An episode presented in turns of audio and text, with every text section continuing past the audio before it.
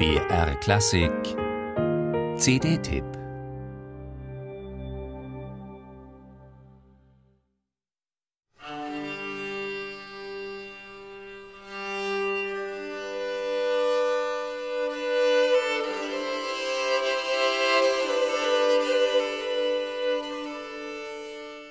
Sie war ein Modeinstrument, so um 1500 herum.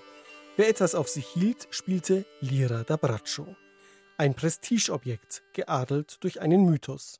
Glaubte man doch, dass der antike Sänger Orpheus mit genau solch einer Lyra einst Menschen und Götter bezaubert hatte. Und so eiferten ihm alle nach, von Lorenzo de' Medici bis Leonardo da Vinci. Sie klemmten sich die Lira da Braccio auf den Arm, so ähnlich wie heute eine Geige, mit fünf Saiten, auf denen man auch Akkorde spielen konnte, und zwei zusätzlichen Bordunsaiten, die neben dem Hals gespannt waren. Geradezu ideal, wenn man sich selbst beim Singen begleiten wollte.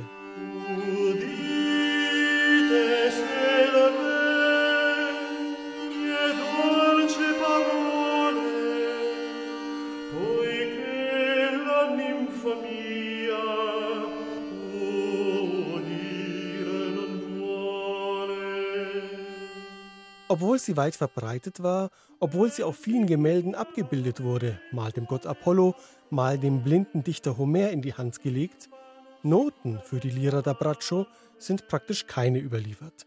Sie war vor allem ein Instrument zum Improvisieren. Der fantastische Fiedelspieler Baptiste Romain zeigt nun mit seinem Basler Ensemble Le Miroir de Musique, wie das geklungen haben könnte. Einfühlsam und einfallsreich begleitet er Gesänge, die überwiegend die Geschichte des Orpheus nacherzählen. Das Programm umspannt den Zeitraum von 1500 bis 1630, also zwischen Renaissance und Frühbarock, und bezieht auch einen Abkömmling der Lira da Braccio ein, den Lirone, der mehr Seiten hatte und zwischen den Beinen gehalten wurde.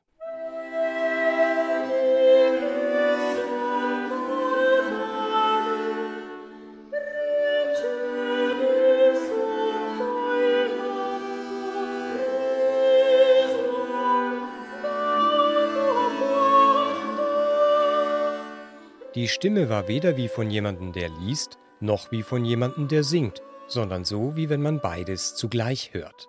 So wurde schon im 15. Jahrhundert der rezitativische Gesang beschrieben, mehr als 100 Jahre vor Monteverdi und der Monodie.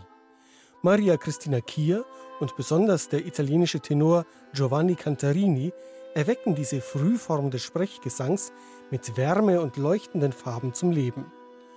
Und so erzählt die CD Sulla Lira nicht nur von lange versunkenen Instrumenten, sondern quasi nebenbei auch von der Geburt des Rezitativs. Die Lira da Braccio Mode mag eine Eintagsfliege gewesen sein, aber sie hat geholfen, das Tor zu einer epochalen Erfindung ganz weit aufzustoßen. Das Tor zur Oper. Oh.